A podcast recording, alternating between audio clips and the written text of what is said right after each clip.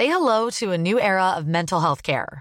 Cerebral is here to help you achieve your mental wellness goals with professional therapy and medication management support. 100% online. You'll experience the all new Cerebral Way, an innovative approach to mental wellness designed around you. You'll get a personalized treatment plan from a therapist, prescriber, or both in a safe and judgment free space. Your cerebral therapist or prescriber will outline a customized plan with clear milestones along the way so you can get to feeling your best. With Cerebral, you're not alone in your mental health journey. We're here to empower you to live a fulfilling life. So take that first step towards a brighter future and sign up today at cerebral.com slash podcast and use code ACasts to get 15% off your first month. Offer only valid on monthly plans. Other exclusions may apply. Offer ends July 31st, 2024. See site for details. Across the UK, online, on DAB, and on your smart speaker. The Independent Republic of Mike Graham on Talk Radio. Good morning and welcome to the Independent Republic of Mike Graham right here on Talk Radio. Things are, ladies and gentlemen, as I said they would be. You may remember last year when all around us was doom and gloom, when there seemed to be no way out of the Brexit stalemate, when it appeared that all hope uh, was lost. Remember that feeling of frustration, of hopelessness, of a complete and utter lack of control over events, those endless days uh, in the home of common sense, in the tent of common sense on College Green in Westminster? Well, you might also remember that I was one of the lone voices at the time who said it would all come out in the wash, that it would be all right in the end. And no matter what Boris Johnson would get Brexit done. And that, my friends, is precisely what happened. We left the European Union on January 31st, 2020. Now, I also said that everyone obsessing about the detail in the agreement shouldn't bother, and so that has proved as well. Today, we learned the Prime Minister actually thinks the Brexit deal that was done never really made any sense in the first place, and now he wants to rewrite it which has caused all sorts of panic in the ranks. Seemingly, some Tories are saying we mustn't water it down. Other people are saying, well, what difference does it make if we leave without a deal? In fact, we'd rather leave without a deal than leave with a bad deal. The question is, is Boris Johnson right? Will he be able to forge a better deal? Or are we now 37 days away from leaving without a deal altogether? And let's face it, the biggest question really is does it actually matter? We'll be asking Richard Tice, chairman of the Brexit Party, this morning what he makes of it all. 0344 499 1000. Coming up later on, we'll be wondering as well why no one saw the furlough scheme being abused by unscrupulous companies and individuals. So far, HMRC thinks that as much as 3.5 billion quid may have been lost thanks to frauds and blunders. The sooner it ends, the better. Surely, get people back to work, get people back to normal, get people away from this nonsensical uh, society that we seem to have created of dependency, right? And of course, we'll also be checking out the Duke and Duchess of Netflix, Harry and Meghan, who have now achieved financial independence, we are told, and paid off the 2.4 million pounds they owed us for Frogmore Cottage. It's about bleeding time, isn't it? Oh, finally, he stopped taking money from his dad. He's only 35. Blimey. 0344 499 1000. We'll be checking in with Georgie Frost on the holiday front after several Greek islands were added to the quarantine list yesterday. And we're joined by Lord Sugar, who will give us his views on the nation returning to work, how soon they're going to do it, and why they need to. Most of all, of course, we want to hear from you too. Your hopes, your fears, and what you're hearing on this back to school week. You're listening to me, Mike Graham, right here on the fastest growing radio station on the planet. It is, of course, Talk Radio. Mid morning with Mike Graham. Talk Radio. Front pages this morning filled with all sorts of doubts about Brexit. I've already heard on Julia Hartley Brewer's show this morning several guests, you know, going on and on and on about whether the Brexit deal is going to be the right deal, whether or not we're going to hit the cliff edge, whether or not, you know, it's all the same old language that we heard uh, months and months and months ago, which I thought people had forgotten about. The doom and gloom mongers who tell us that they can't come out of their homes now because they're frightened of COVID 19 are still the same people saying, oh my God, we're going to leave the European Union, it's all going to be terrible, it's all going to be awful. Uh, and, you know, for heaven's sake, do cheer up. Let's talk to Richard Tice, chairman of the Brexit Party, uh, a man that knows a thing or two about negotiating with the European Union. Richard, a very good morning to you. Good morning to you, Mike. It's like old times, isn't it? It I mean, really it's quite is. extraordinary. All these, all these doomsdayers, you know, so terrified of uh, the fact that we've actually, they seem to forget, we've already left the European Union. Uh, we've had a crisis uh, in between, which has caused all sorts of problems. And the truth is, Mike, that relative to the other challenges we've got as a nation with our economy, with millions of people losing their jobs, uh, with getting out of this COVID crisis, actually, whether or not we do a trade deal with the EU it's like a pimple on the nose mm. of the other challenges we've got. Yeah, I think you're absolutely right. And of course, The Guardian this morning, Richard, true to form, has a headline that says Brussels collapsing trust in the Prime Minister revealed in leaked EU documents. Well, good. I'm very glad that Brussels doesn't trust the Prime Minister, and I'm very glad that he's messing about with them. Well, let's let's be honest. We don't trust Brussels either. Right. And given the way that they've been negotiating, uh, you know, with this, uh, you know, through through the uh, recent months, uh, Monsieur Barnier basically uh, refusing to offer what he's previously offered and signed. Uh, the EU's offered and signed deals with the likes of Canada, South Korea, Japan. Um, you know, actually, in my view, uh, they've, they've, demonstrated a lack of good faith, which is a fundamental tenet of any form of negotiations like this. Yeah, exactly right. Know, and the, I mean, the reality is, if, if they don't demonstrate good faith in these negotiations, then we're perfectly entitled to say, actually, they've, they've already breached uh, the tenet of the political declaration and the tenet of the withdrawal agreement, because the two go hand in hand.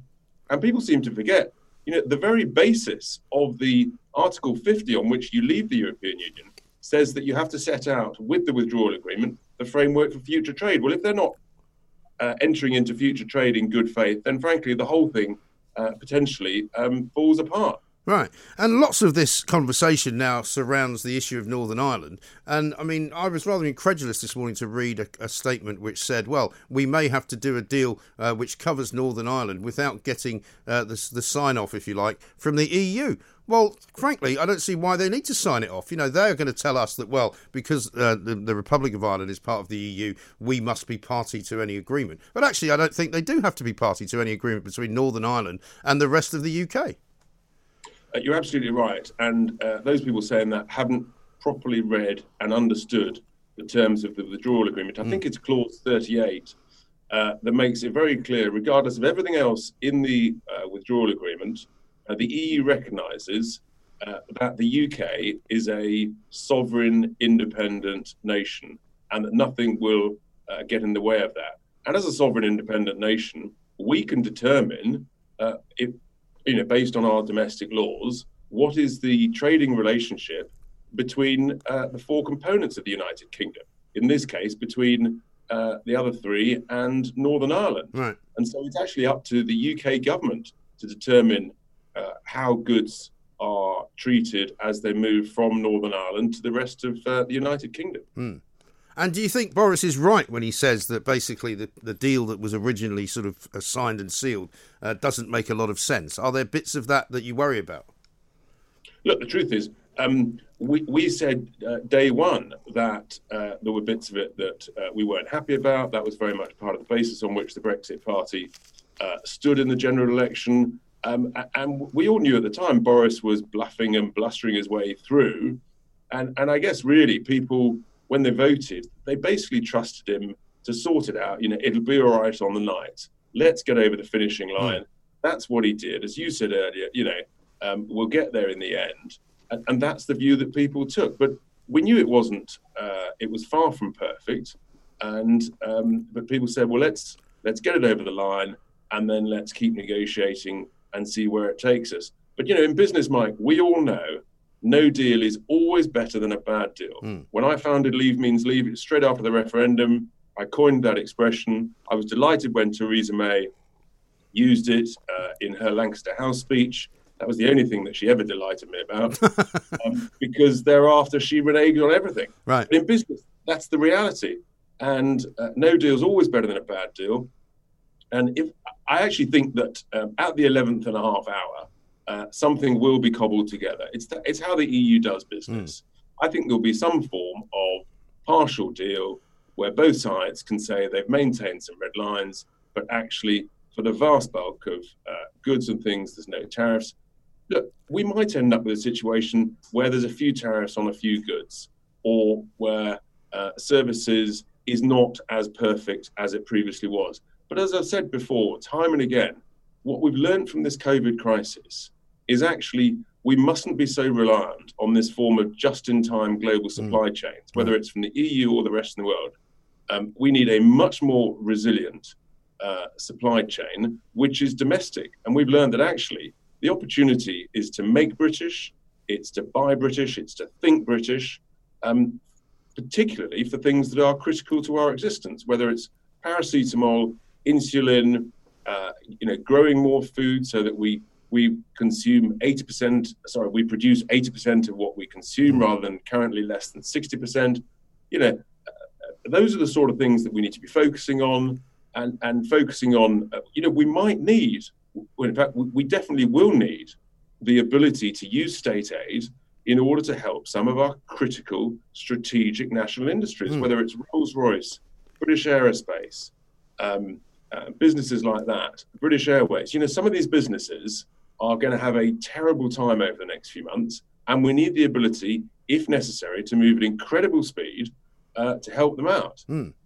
Well, this is it. I mean, given the amount of subsidy that's currently washing around inside the Treasury, uh, the fact that we've got so much money being given away that at least two and a half to three and a half billion pounds apparently uh, has been fraudulently removed from the Treasury by furlough, the furlough scheme, and unscrupulous employers. You know, the idea that we would somehow lock ourselves out of any ability to help companies is a madness, isn't it?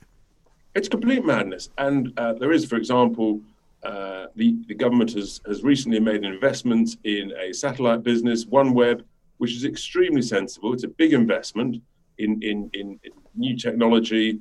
It's just the sort of thing that we should be doing, and we need to retain the right to do that um, on a very fast basis. And we need to be incredibly competitive. I want the UK to be the Singapore of the West. Mm. You know, just off the shores of continental Europe, incredibly successful, being patriotic consumers, growing our own food and produce, making our own goods, um, and and you know if they're quality goods and we offer them at the right price, they'll be bought around the rest of the world. So you know it, it's a huge opportunity, and you know people worry about a bit of disruption here and a bit of disruption there. My word, we put up with a huge amount of disruption throughout this year, and actually people have worked out, you know, there's a lot more things to worry about uh, than a few lorries being a bit slow in and around Dover. I tell you what, folks, companies have had plenty of time to prepare for this. The truth is, what they're doing is they're saying, well, we can use other ports. We mm. can use Southampton. We can use Folkestone. Um, and, um, we can use uh, Felixstowe. Yeah. You know, there's a variety of different ports that can be used. That's what con- uh, companies should be doing with contingency planning. So, look, I, I think um, with or without a deal, uh, you know, the truth is we've got lots of other challenges it'll be all right. Um, we need to be much more optimistic, and we need a leader and a cabinet uh, that is much more optimistic about our future potential, right. rather than uh, a health secretary who's saying you mustn't hug your granny at Christmas. Well, I mean, this is astonishing. We're going to be talking about that later on in the show, but let's just touch on that at the moment because we, we're hearing from Matt Hancock um, that, you know, we might have to reduce the numbers of people that we can meet up in houses with. I mean, I've got a friend in Scotland who can't go and see his mother uh, unless he meets her in a pub. And you're kind of going, what sort of madness is this? What sort of craziness? Uh, you know, the, the, sort of the mind control numpties have taken over. And, you know, so you're all right to go to a pub and meet a load of strange people. My kids go back to school, right? One of them has to wear a mask in the corridor uh, but he's not allowed to meet any of his friends outside of school uh, who he's actually been sitting with all day in case they somehow infect each other. I mean, it's just ridiculous. Totally.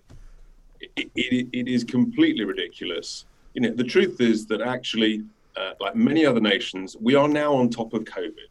And, you know, fortunately, very, very small numbers are being hospitalized, much smaller numbers uh, are, are, are, sadly dying of this. Mm. You know, you, are more likely to be run over crossing the road uh, or by catching pneumonia or right. the summer flu.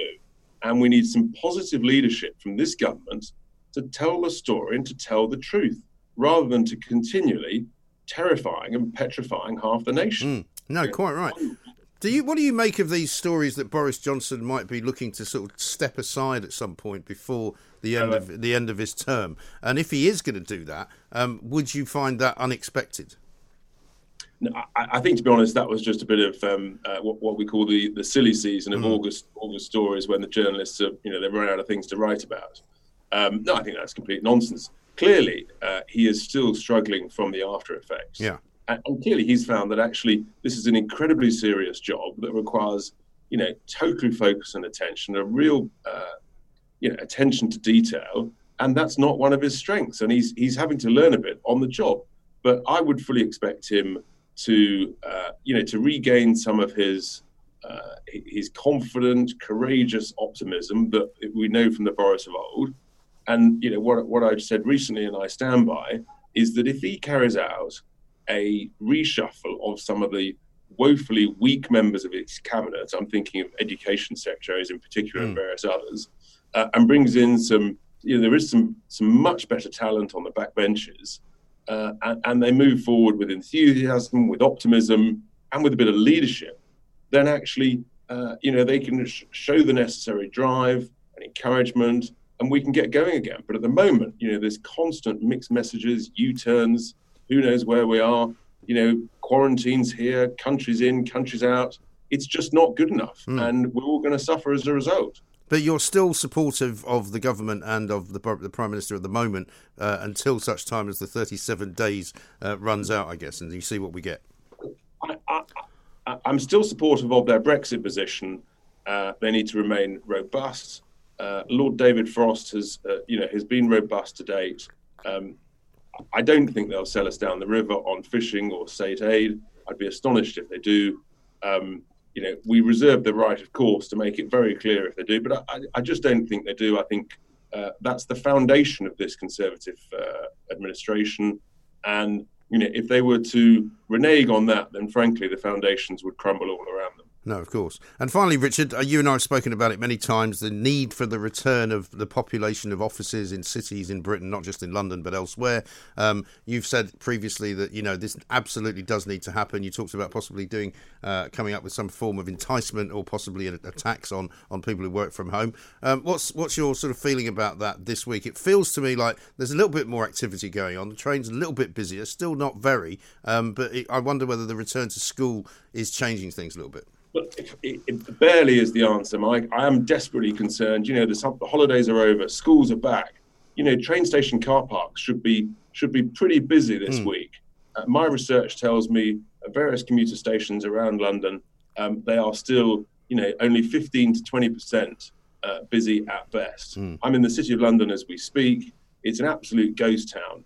Um, I'm desperately, desperately worried about it. I, I, I've, look, there is a real win-win by part working from home, part coming to the office. But in my view, yes, you can be productive if you're reading or writing a report at home, but you can't brainstorm and come up with ideas and be creative, uh, you know, like you can uh, when you're in an office with people. And you know, most importantly of all, we've all got a duty.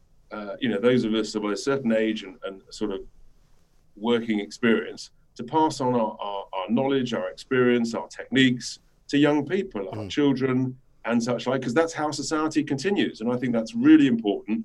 And it's just, you know, it's not right that people just starting out in work in their 20s are cooped up in, you know, two bedroom flats in suburbs of London, not able to come into the office and, and you know, learn how to help drive the economy forward mm. for the future generations. No, exactly. Really, really I mean, I, I, stepped onto the tube at about 20 past six last night uh, to go out for dinner, and literally not one soul on the platform.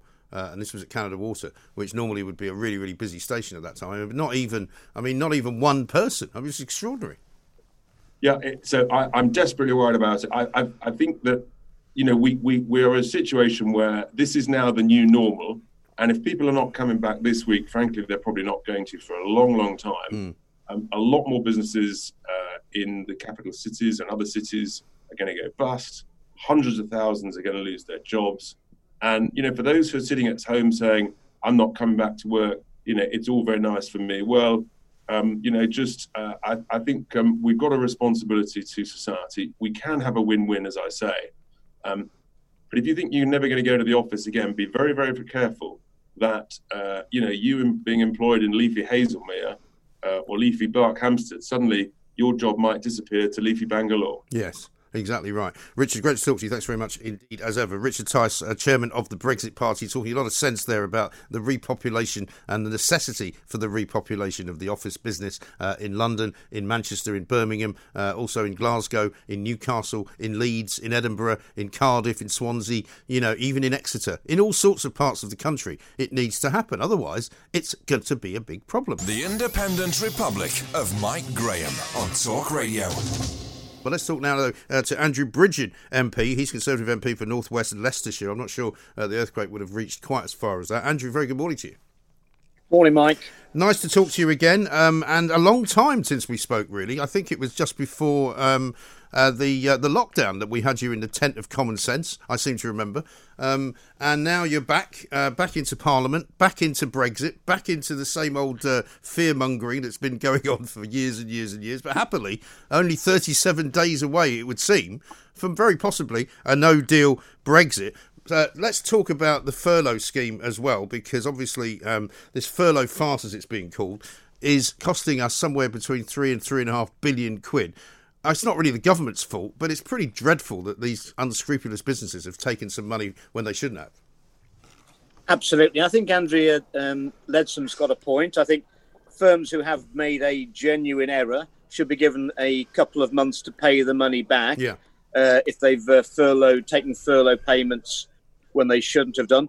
But then it's it's down to HMRC to uh, relentlessly pursue people who've abused a very generous scheme to protect workers during the COVID uh, pandemic, and um, and they should go to all lengths to ensure that uh, those rogue directors, business owners who've stolen taxpayers' money at a time of national emergency are held to account for this. Mm. I mean, lots of them seem to have done that practice whereby they put them on furlough, but then they make them work at the same time, thereby basically getting them to work for them well, for what, free. What, what, what, they should be paying that money back, uh, and what we need is uh, uh, a hotline so that staff who've been intimidated into coming to work when they should have been furloughed mm.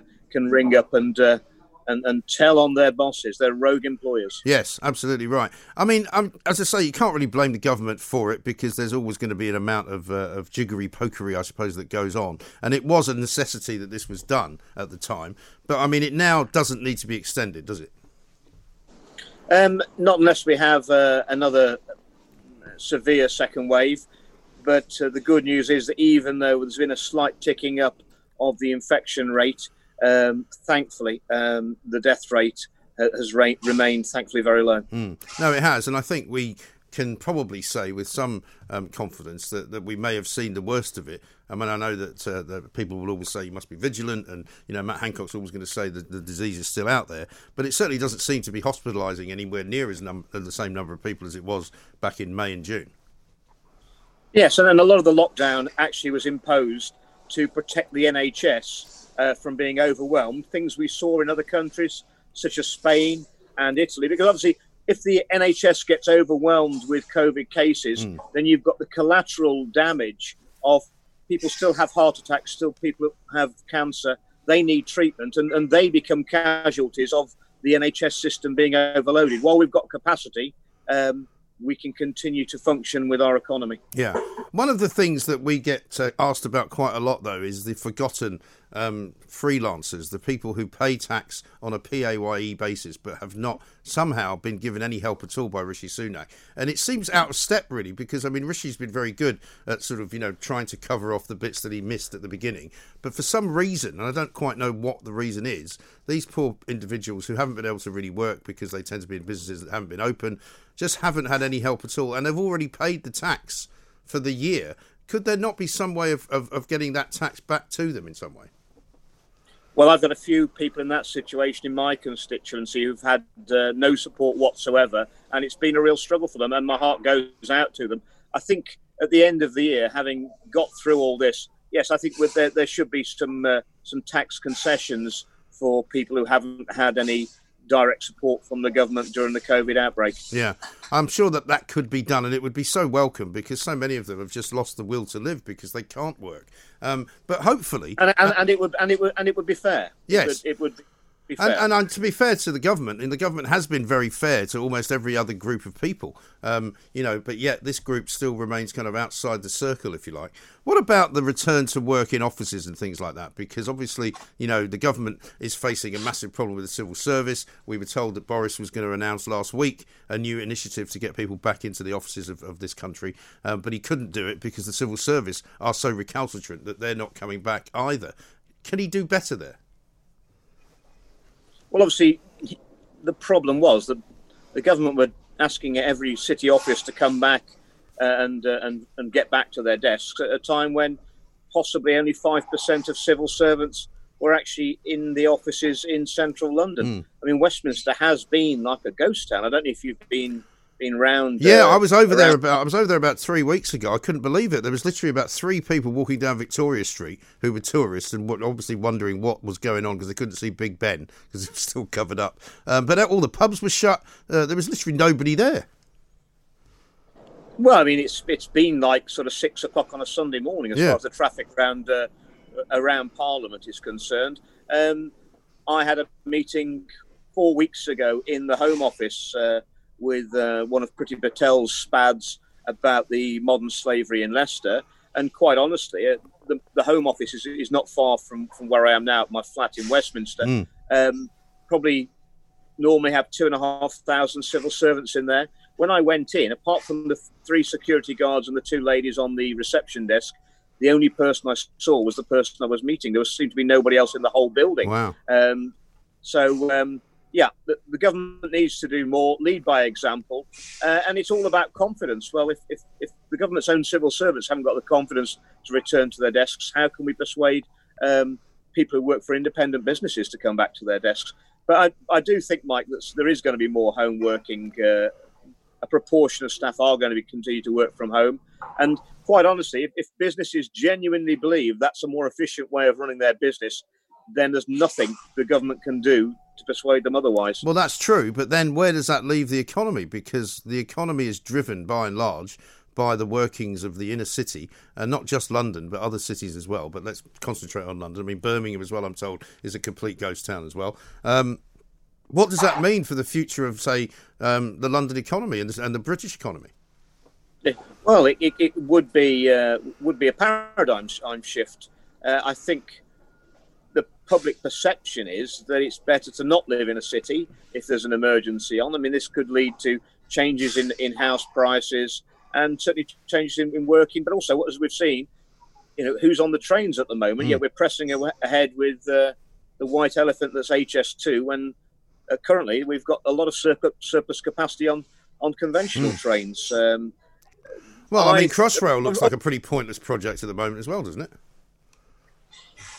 well, I mean, uh, we, we, could be uh, event events. Events can make fools fools of us all, and and let's not beat around the bush. This uh, the COVID pandemic across the whole world uh, could be seismic changes in the way people want to live their lives. Mm. I mean, it's gone on long enough but it, it's not it's not been a blip. It's been months and months and not months, and, and people have changed their habits. Mm. I do feel for all these restaurants and pubs who who would have had a clientele uh, before the uh, the lockdown um, it's been on long enough that even an established business really they've got a they're like a startup they don't really have any clientele when no. they start open those doors because they've been shut for so long um, it's it's a very strange world for them. It really is. And what about Parliament itself, Andrew? We'll be having our second uh, Prime Minister's questions tomorrow.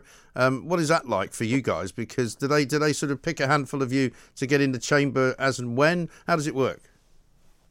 Well, you have to put in to be in the chamber. It's it's only uh, very very few MPs uh, allowed in. Um, Parliament isn't really functioning without a large number of colleagues being allowed into the chamber. I don't feel the government's actually being held to account for the legislation that's moving through.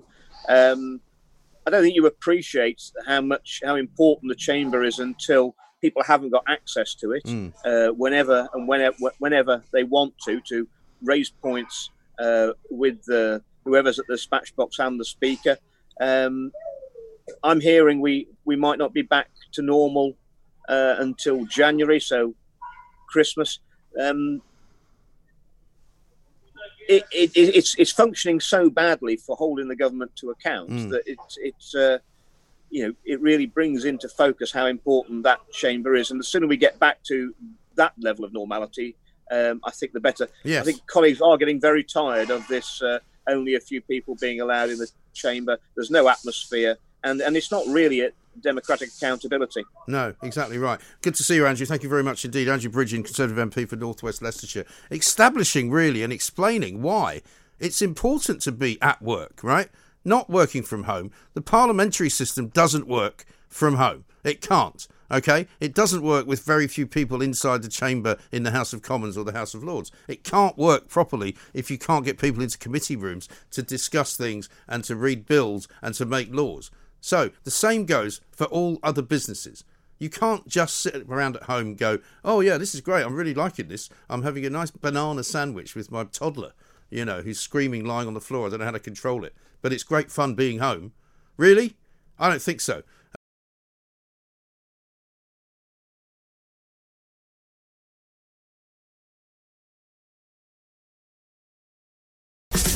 Mid morning with Mike Graham. Talk Radio. The Independent Republic of Mike Graham on Talk Radio. Now, we found out just the other day, did we not, uh, that Harry and Meghan, that would be Prince Harry and Meghan Markle, uh, who are, of course, the Duke and Duchess of Sussex, bizarrely still the Duke and Duchess of Sussex. I'm not quite sure why they're still allowed to be called that. I prefer to call them now the Duke and Duchess of Netflix because they did a deal uh, with the giant television company, uh, live streaming company, of course, as well, uh, to do what they think could be worth something like $100 million worth of business, uh, with them filming all sorts of things, producing all sorts of projects, many of them, they say, uh, to do with the family, uh, which, as Piers Morgan pointed out, is rather uh, ironic considering that basically they both dumped both of their families and they don't really seem to see them at all. Uh, Harry supposedly was going to come back to Britain to see his granny, uh, to see his dad, but he hasn't been back since they emigrated to Canada and then shortly thereafter moved into uh, this massive mansion that they've bought uh, over in um, Montecito, uh, just near Santa Barbara, north of Los Angeles. Now, apparently, according to uh, those who know, this deal that has given them all this money, although it hasn't yet, which is why uh, I come to the next part of the conversation because we're about to talk to Norman Baker, uh, who's the author of And What Do You Do? What the Royal Family Don't Want You to Know, which has just been updated in paperback form uh, and just been released as well. Here's the thing they're going to make something like two to three million quid a year, they reckon, from this, right? Now, supposedly, they were getting two to three million a year from Prince Charles. They're now supposedly financially independent. They've supposedly paid back 2.4 million uh, to the Crown for the um, Frogmore Cottage renovations, which is what it cost. And they're still supposedly going to be paying some money uh, for the upkeep of Frogmore Cottage because that's what they're going to use as a home uh, if and when they do come back, even just for a visit. But let's talk to Norman Baker about this because apparently, apart from anything else, they've got about a 40,000 £1,000 mortgage on this mansion they bought with 16 bathrooms, which doesn't sound terribly great. Five car garage uh, as well, of course. Norman, a very good morning to you. Morning, Mike. How are you? Uh, very well indeed. Now, I'm not sure I'm buying this financial independence uh, business because, first of all, two to three million, uh, as you would know, Norman, is not going to keep the Duke and Duchess of Netflix in Champagne for very long, is it? No, it's not, and uh, we'll have to see what uh, Netflix provides for them. But um, clearly, they're uh, spending money like uh, like water, mm. so um, it's going to be difficult for them to make ends meet if they're going to carry on at this rate. Well, that's. But I mean, the interest, the interesting thing for um, the taxpayer of Britain, because that's what I'm interested in. If they want to go off and become Netflix stars at no cost to us, then that's up to them in a way. But uh, I'm still concerned that they're a burden on us. Mm. They're keeping Frogmore Cottage um, that is, by the way, it belongs to the Crown Estate, not to the royal family, right. and therefore it, it's public building in that sense. Because the Crown Estate is not a royal right. thing. It's a, so, so who will they have? So, will they have paid the two point four million back to the Crown Estate then?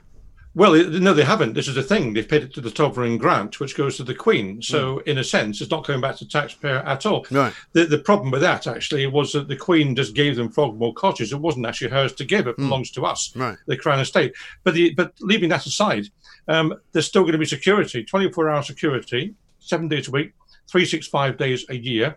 That's going to cost a million pounds. That's paid for by the Metropolitan Police, comes right. out of taxpayers' money. So we're still paying for that. If Harry and Meghan come across to the UK, we'll pay for their travel because they've kept our HRH status.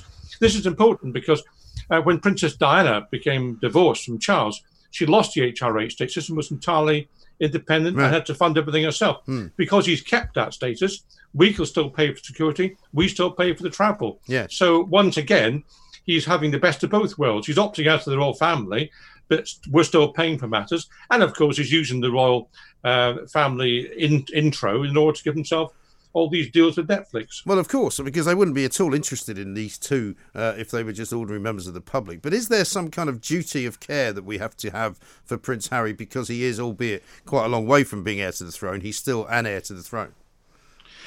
I think Prince Harry has to make up his mind, and he has done largely. Is he in the royal family or isn't he? And hmm. I'm perfectly happy if he wants to leave it. That's up to him, and he should be entitled to do that. No one should be imprisoned in the royal family if they don't wish to be. Right. But if he wants to leave the royal family, he can't then expect us to pay bits and pieces around the edges. And nor should he, frankly, be exploiting uh, his mother, which he seems to be doing Hmm. or proposing to do, in, in some of the stuff he's doing for Netflix. She's complained over the years about the media and the way they treated his mother, Hmm. with some justification, I might say. And now he seems to be exploiting her memory in the same way, which is a bit tacky. Well, it really is, and also ever since their sort of uh, dispersal off to California and, and Canada, which was where they went first, Vancouver Island, you know, they seem to be doing more publicity than ever. Uh, the, the, I'm also told that, that she's launched a new lawsuit against Splash, the the, the picture agency in Los Angeles, uh, who took a picture that she says they shouldn't have taken, even though she was walking down uh, a perfectly public area, as far as I can tell. Um, so she's got this obsession with uh, protecting her privacy as long as it's anybody who doesn't uh, actually make any money for her. Um, but if it's somebody who does make money for themselves uh, and who takes a picture um, and then she buys it and somehow sells it on and makes it into an Instagram post, that's fine. Yes, it's double standards, Mike. And, and, you know, if someone's in the public eye and wants to use their image to promote themselves, they can't then complain when someone else uses their image No. uh, for different purposes. I mean, they want to control the media, but the media is not there as a PR machine for the royal family or for Harry and Meghan. It's there to report the news. Exactly. Uh, and that's what it should be doing. Exactly right. But as Piers Morgan used to say, it's that when they do these interviews as well, and they give permission for people to talk on their behalf. And this new book that came out, uh, which was written by obviously somebody who was very much in the inner circle. Um, basically, they're invading their own privacy. They're giving people access to their lives, so therefore people have access to their lives. It's as simple as that. Yeah, they can't have a situation whereby they control the images, they control what goes out, and they create this image of themselves as or they want to create this image of themselves as a kind of a campaigning couple. They're more like John and Yoko actually these days. But I mean, if they if they want to create that image, then they have to accept that others will have a different interpretation, hmm. and they cannot control the news value. They can't control all the photographs. You can't say we can have this photograph out because we've cleared it, but you can't take another photograph. And to come to your point, if they're on a public highway, they're on a public highway. Yeah. And, and anyone can take a photograph on a public highway. Exactly right. I mean, in the Mail today, Richard Kay's written a piece headlined "All pretense is gone. They have no royal future." Is that the way you see it as well? Yes, I mean, I think that's the way they see it. I mean, they've clearly um, distanced themselves entirely. They've moved country. I mean, how more distant can you get from that? But, uh, and as I say, they're entitled to do that. But what they're not entitled to do is to hang on to the bits they like while getting rid of the bits they don't like. Well, Omid Scobie, the guy that wrote the book I was just talking about, uh, came out apparently yesterday. I heard this on Dan Wootton's show, and said that he believes now that the uh, the Meghan and Harry brand is bigger than the royal brand. And you just go, what? What on earth have you been taking uh, or smoking, if that's really what you think? Because I see these two as becoming very uh, old and tired very quickly, and I can't imagine why on earth we would want to be lectured by these two woke individuals. I mean, I don't need to know anything from someone who pays 40 grand a month for a mortgage. Thanks very much indeed. No, and uh, and I don't need to be told, frankly, as someone who's campaigned on the environment for many, many years, for decades actually, going Yeah. back to the 1980s. I don't need to be told about uh, the damage of climate change from people who are taking private jets all over the place, Right. which they do. And, and Um, Cadillac you know, Escalades. Well, absolutely, and uh, they may be they may be flavour of the month in a very small selection of LA and Hollywood, but not necessarily flavour of the month over here. And I think you know the fact that they're taking legal action against every single publication they don't like Right. uh, is is not satisfactory. The press has a function in our country, and we have to accept. I've had to accept as a politician over many years that you take the you take the rough with the smooth, Right. and, and you know they cannot control the media in the way they seem to want to control it. No, quite. And also, they've committed the arch criminal act, which in this country is seen as, anyway, as having literally no sense of humour about themselves, no sense of the ridiculous or how ridiculous they actually are. No, well, that's why I say they're a bit like John and Yoko. They're very kind of right on uh, without any reference to the world outside. Um, but I mean, they've, they have burnt their, their, their bridges and burnt their boats, whatever the metaphor is. Um, in, in my book, as you referred to the paperback, you know, the chapter there is called The Fab Four Let It Be, because they were called the Fab Four by journalists, him, uh, you know, William and Kate Right. and Harry and Meghan. And they split up as spectacularly as John and John and Paul McCartney split up. They really have. And Kate, of course, came into the royal family very much as a kind of um, um, a peasant, if you like, and her family were looked upon very much uh, in a very snobbish way as kind of being a bit down market. You know, her mother was a, a BA stewardess and all of that, and you know they were involved in some grubby business which involved actually making money for a living. You know, that was work. Dre- and that was dreadful. You know, actually, but uh, they've become sort of sainted now almost in comparison to this lot. Well, they have in a way. I mean, Kate has taken the decision to um, to conform to what the traditional royal family want a woman to be, and mm. I hmm. don't think that's necessarily right. And I got some sympathy with Meghan here because, you know, women are not simply there to simper and, and support their husbands. They're mm. not hmm. simply there to wear the right colour nail varnish. And some of this 1950s attitude is well out of date. And I think Meghan challenged that, and you know, I think she was right to do that. And but they they don't like the royal family don't like um, strong women with independent minds. We saw right. that with Diana. Right. And what about Prince Charles and his connection? I mean, do you believe that they've actually become financially independent from him? Because I don't believe it. Well, I mean, they haven't been up to now, um, and and quite clearly, uh, a lot of money which has come from the Duchy of Cornwall has gone to um, has gone to Harry and Meghan as well as to William and Kate. But here's the thing, of course, um, when when we're told that money comes from Charles, if it comes from the Duchy of Cornwall, that's money that comes from us. Right. Because the Duchy of Cornwall, in my view, is a public body. Yes. And certainly when Prince Charles pays them out of the Duchy of Cornwall, what he does is he offsets the money he gives them against tax. So we're, we're losing out that way yeah. as well. Well, also, I mean, there's all this nonsense of, oh, it's his own money. Well, it's only his own money because he happened to be born into the royal family and he was handed it because of the fact that he was born into the royal family. There's no other reason. He hasn't actually made any money. Yes, it's a business and yes, it runs because it runs as a business, but he doesn't pay any tax on it. And quite frankly, um, you know, if he had to fend for himself out in the real world, he would not be worth millions. No, well, I mean, uh, look, let's a couple of things about that. First of all, he calls it a private estate. Um, if it's a private estate genuinely, why is it paying no corporation tax? Right. Um, you know, he calls it private when it suits him. He calls it public when it suits him. Mm. But you know, each member of the royal family, uh, uh, any senior member of the royal family, um, it's worth at least twenty million pounds. Right. Probably a lot more. Charles, I estimate in my book, it's worth hundred million pounds. Mm. Well, where's that money come from? It's come from one of two.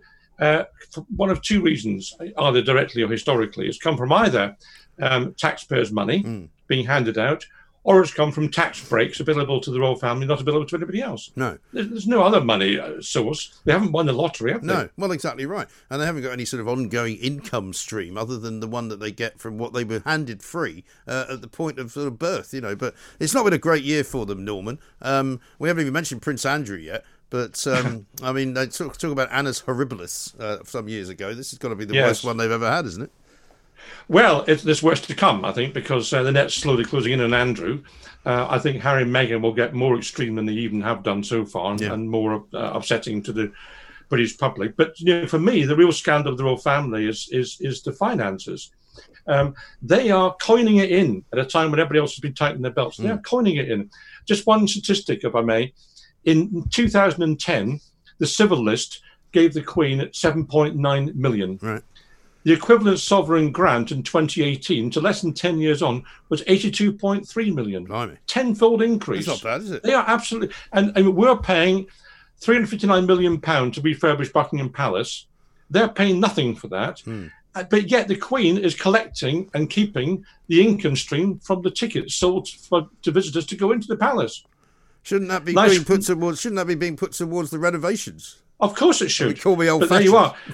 nice, nice non-work if you can get it. Well, exactly right. Blimey. Well, listen. Um, maybe I'll have to try and figure out a way of marrying into the royal family so I can get my hands on some of the filthy lucre. But Norman, thank you very much indeed. Author of "And What Do You Do? What the Royal Family Don't Want You to Know." Uh, we've just told you what they don't want you to know. Uh, his paperback uh, of that particular version of the book has been updated and has just been released. What an extraordinary pair these two are turning into. Uh, the the Duke and Duchess of Netflix. I must give due credit where it's due, and that was, of course, to one of the callers here at Talk Radio who called Dan Wootton yesterday uh, and said that that was what she was going to call him from this point on. It's a fantastic moniker. I think it'll stick. The Duke and Duchess of Netflix. What are they going to do next? I dread to think. Mid morning with Mike Graham. Talk Radio. Now, I'm delighted to say that because we are moving with the times, we're actually allowing people to come back into the studio. And Olivia Utley sits before me here in our brand new studio, high above the Thames. Olivia, welcome to the Independent Republic of Mike Graham. Hello. Thank you for coming in. You've got an interesting piece in the paper this morning because 20 somethings are all getting the blame, it would seem, apparently now, as they did in Spain, for this kind of spike in the coronavirus um, at the moment. My argument about it, really, though, is that the spike might be there but until we find out that it's actually harming people, which it doesn't appear to be doing, does it matter?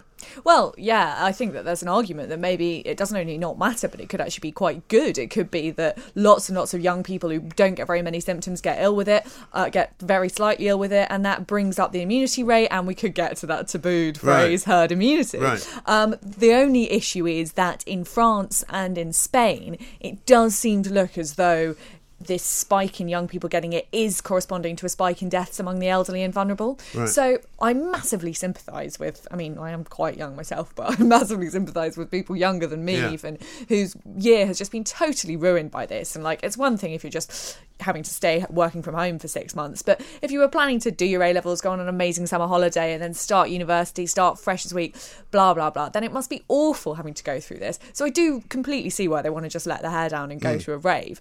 But I I'm just sort of in the sun today, I'm just kind of urging a, just a word of caution that hopefully it won't matter at all. You could be quite right that it won't matter at all, and then it might even be a good thing. But there is just this chance that it will correspond with a spike in deaths, and that's just the last thing we need. We don't need another lockdown. No, I don't think we do. But my worry about having another lockdown as well is that if we were to have one, nobody would actually go along with it because we're already seeing kind of split in society, as far as I'm concerned. Having just had that conversation with a guy uh, before the news there about working from home, lots of people are now saying, "Oh, but you know, why should we come back to work?" basically working from home is better. We spend more quality time with our families. You know, we have better life uh, work balance, and we don't have to commute anymore.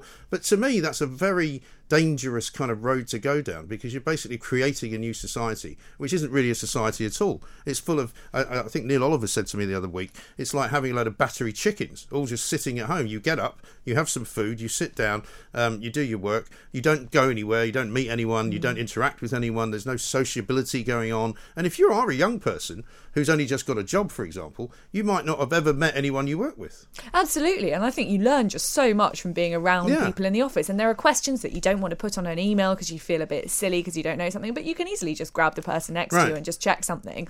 Um, I find it really weird talking to people who started work during this Hmm. pandemic um, and literally, as you say, haven't met the people they work with, don't go out for a drink after work, etc.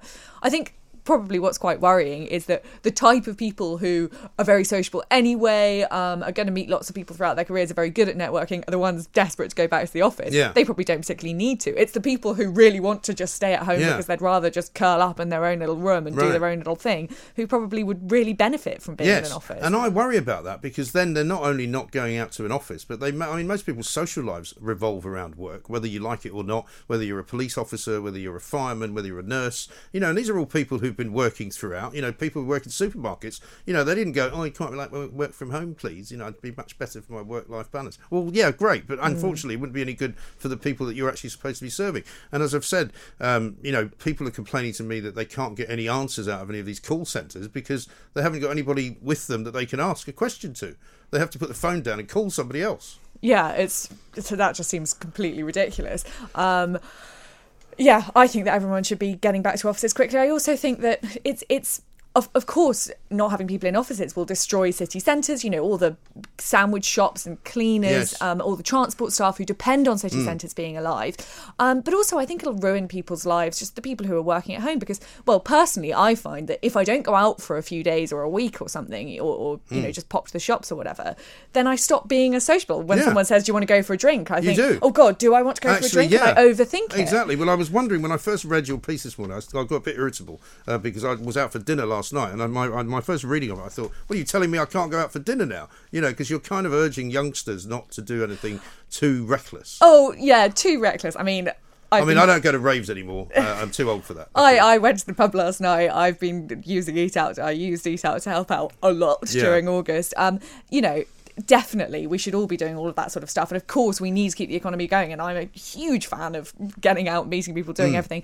It's it's just a couple of these stories that you hear of things like raves, Yeah. which do seem to be kind of COVID havens, mm. um, and it's not. It's just not really like necessary. I just think there are so many other ways for young people to socialise, and just slightly more responsible ways of doing it. And I just think there's there's you know I'm I'm totally of of the in the camp of let's get the economy going, let's get moving, mm. but just hint of caution. Yes, to... because I think most of us are. I mean, most of us have changed the way that we operate in public. You know, I, if I walk down the road, I tend to make sure I'm not walking too close to anybody. You know, if I'm in a bar, I make sure that I'm not standing too near anyone. You know, all of those things no, you never thought about. Absolutely, and I think that I think that actually most people, anyone who sort of connects to the news and reading about coronavirus every day, is doing that all the time, of mm. course. But I think quite a lot of the, I think part of the problem might be that 17 to 20, 21 year olds don't tend to be completely tuned into the news all the time.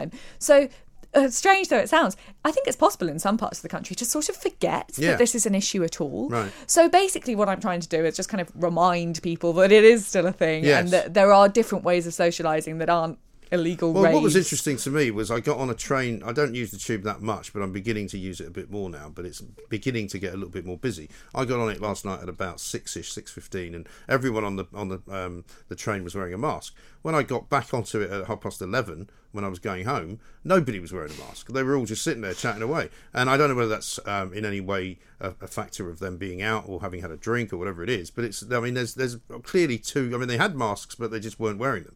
Um, so I think people are kind of using and abusing the system as and when they feel like it, really. Yeah, exactly. Um, and that obviously doesn't doesn't really work. well, I mean, I don't know whether it does. That's the thing, because I mean, we were told, were we not, when the beaches were mobbed? You remember we went to Bournemouth Beach, and that be, there mm. wasn't really a spike as a result of that. We were told because of all the marching that was going on with Black Lives Matter in the summer that that would cause a big problem. Didn't seem to do so.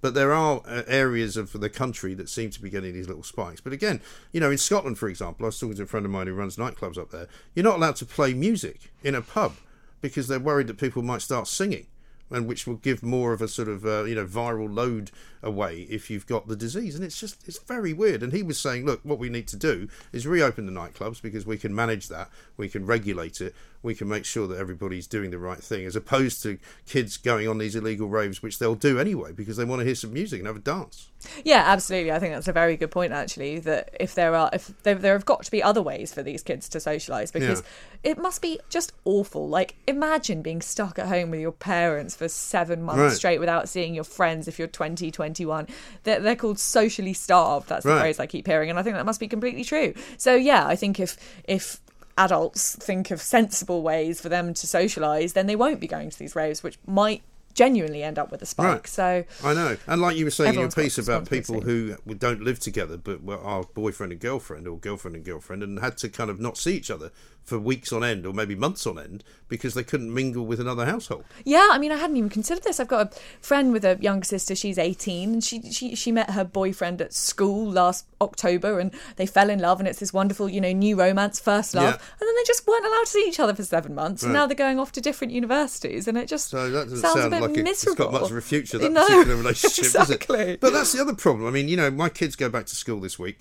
Um, uh, one of them who's who's still in sort of year nine he's going to have to wear a mask um, when he leaves the classroom that he's sitting in in order to walk down a corridor. Now, I was told right at the beginning, as, as we all were, that the only way to get this virus was to be within a metre of someone who mm. has it for more than 15 minutes. Now, if you're walking past people in a corridor, I don't see how that's happening, and I don't see why they need to wear a mask. And then I read about a school in Buckinghamshire where they're asking the headmaster's asking them to wear a different mask every time they do it, so they need six masks a day. And you're kind of going, the world's actually gone mad here, and we're beginning to accept this kind of stuff, like the way that Matt Hancock talks about, you know, don't harm your granny.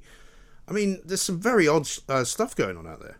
Yeah, I mean, some of the mask things in schools, I I can't see that that's going to work. I mean, kids will just six masks a day. They'll just take them off, leave them on yeah. the floor. There'll be dirty masks everywhere. People right. will think, "Oh, I don't have a mask to get into my lesson. I'll just pick up this old one and put right. it on." Well, there's a great cartoon of a kid coming home, and the father says to him, "You know, um, that's not the mask I gave you this morning. No, I swapped it with uh, with my friend." Adam. Yes, and that's the cool. kind of stuff they'll yeah, do because exactly. I liked his better than mine. I mean, it's just. I mean, I think while we have to be careful, there's also a need for us to be not ridiculously careful and not and not to frighten kids, I think, and frighten young people. And I think a lot of younger people are just saying, well, we don't really think it's going to do us any harm, mm. so we're not going to be that bothered. Yeah, and and, and I really do totally sympathise with that. Um, all I'm saying today is just like a little note of caution mm. because there are so many other ways to socialize and it would just be such a nightmare if we had another lockdown that's that's the main reason i right. mean it's no fun trying to get a job during a recession and right. the longer this virus is circulating the more we see these spikes the more the government's going to even if it's unnecessary that the government's doing it the government will still impose more hmm. restrictions mm. and the recession will carry on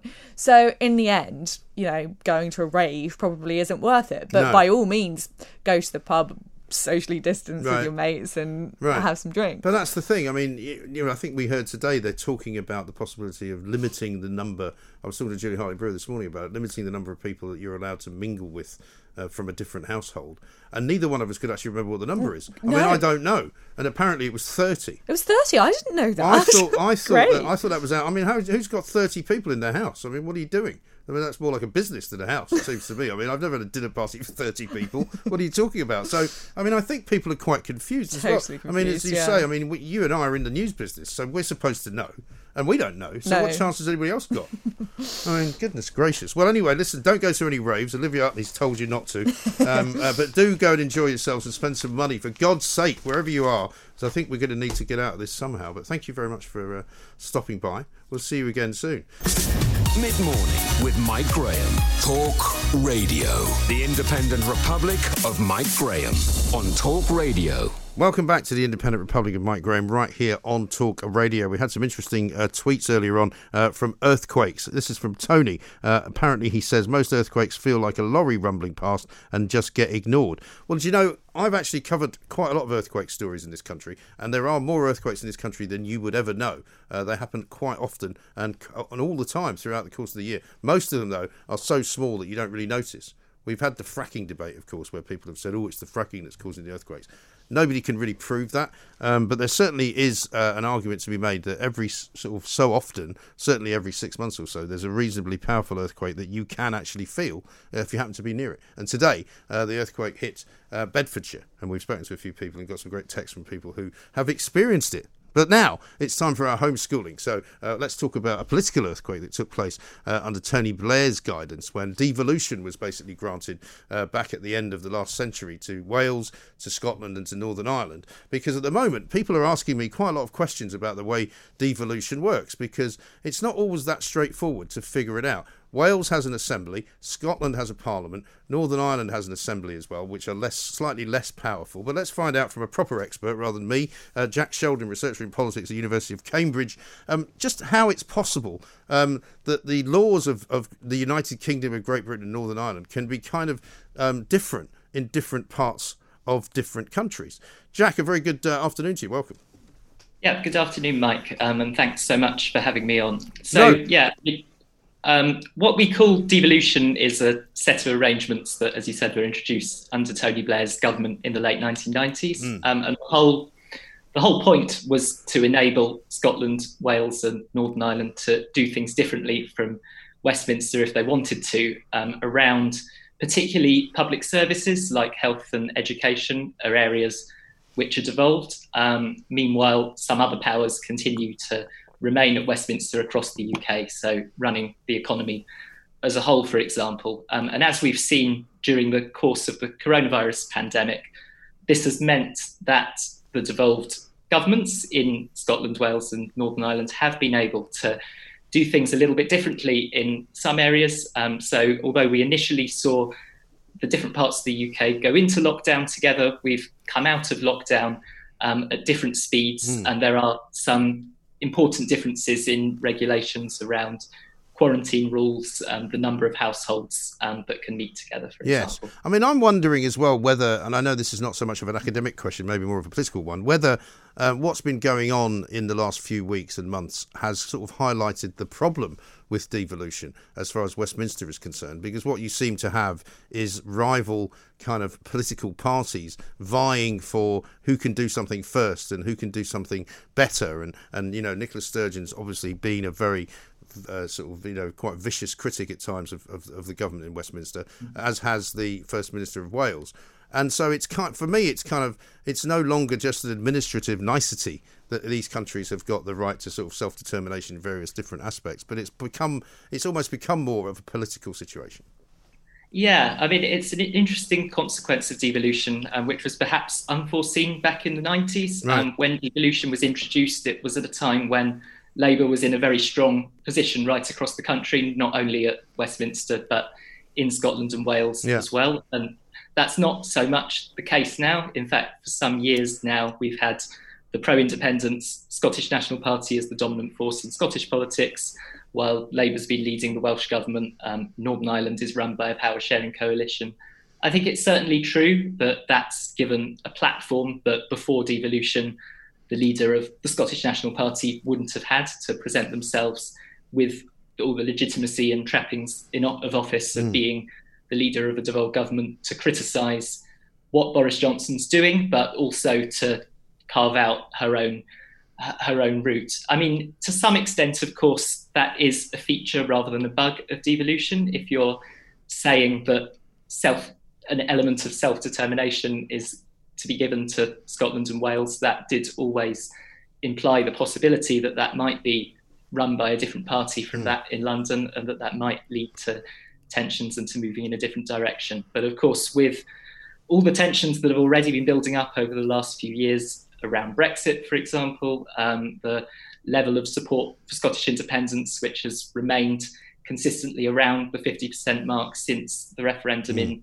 2016. Um, clearly, this is a very fraught situation at the moment, completely different from when devolution was first introduced. Well, it really is because, interestingly, and I, I, used to kind of know Tony Blair back in those days. He's, his reasoning for, for devolution was to try and quell this kind of nationalist fervour that was going on in Scotland and in Wales. And I don't think he could have foreseen that the Labour Party would just collapse completely because they just didn't look after their constituents in Scotland. And also, I don't think they were helped by um, the the voting system, which of course is uh, is not first past the post. It's it's you know uh, it's far more wide ranging than that. And because of the way that people can vote for parties, then they will get a much bigger share of the vote and a share of the seats. It you know proportional representation works for the SNP.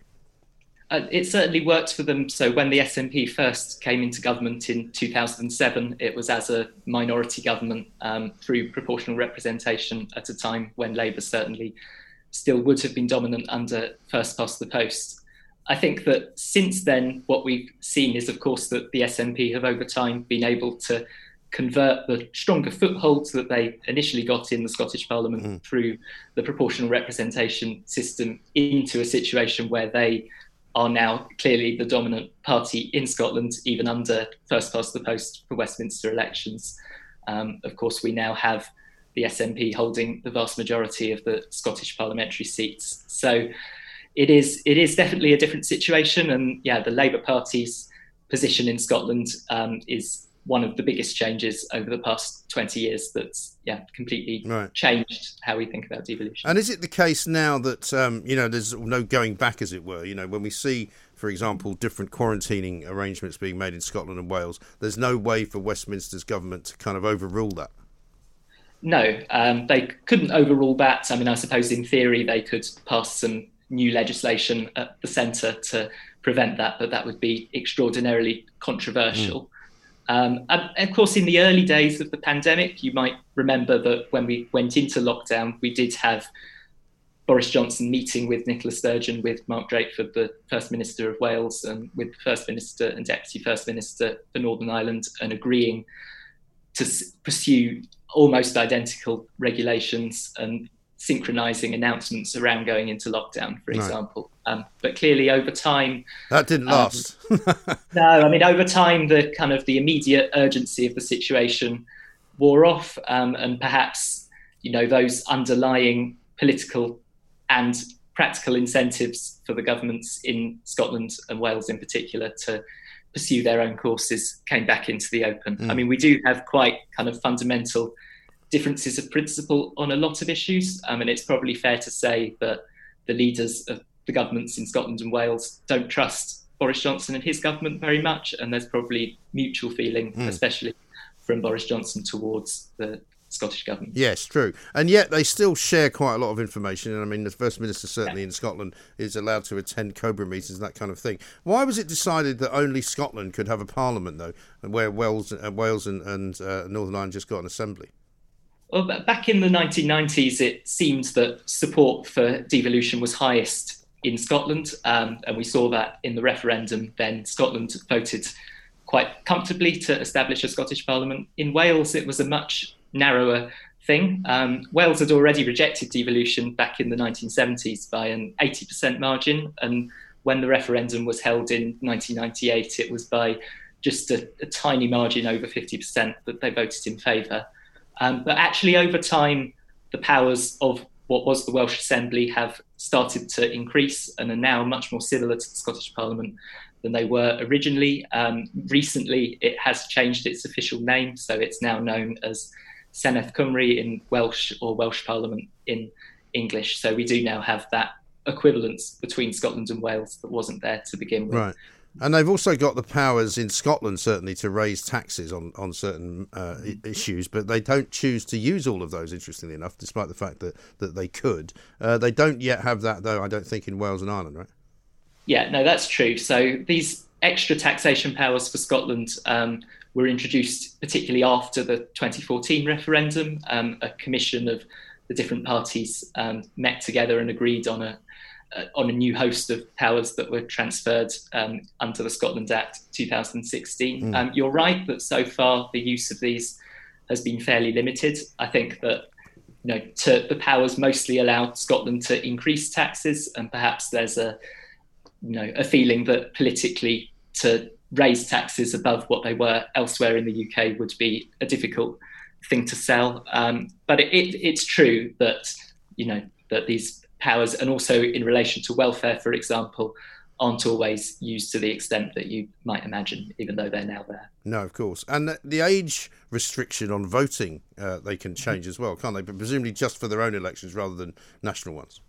Yes, so that's quite a recent development. So now in both Scotland and Wales, votes at 16 has been introduced. Of course, we first saw in the UK votes at 16 in the Scottish independence referendum in 2014. Um, and yes, that applies only to the devolved elections. So for general elections, the national franchise of 18 still applies, but we will see votes at 16 in Scotland. Of course, that's an interesting point because we know that support for independence um, and for the SNP is greatest among younger age groups, mm. but probably the size of the 16 to 18 age group means that that's not going to be the fundamentally important factor in determining the future. No, of course. And finally, uh, Jack, I appreciate your time. It, will there be, do you think, in this Parliament another Scottish referendum? Because again, um, the Scots need to get permission, basically, from Westminster to have a second referendum on independence. Do you think that will happen?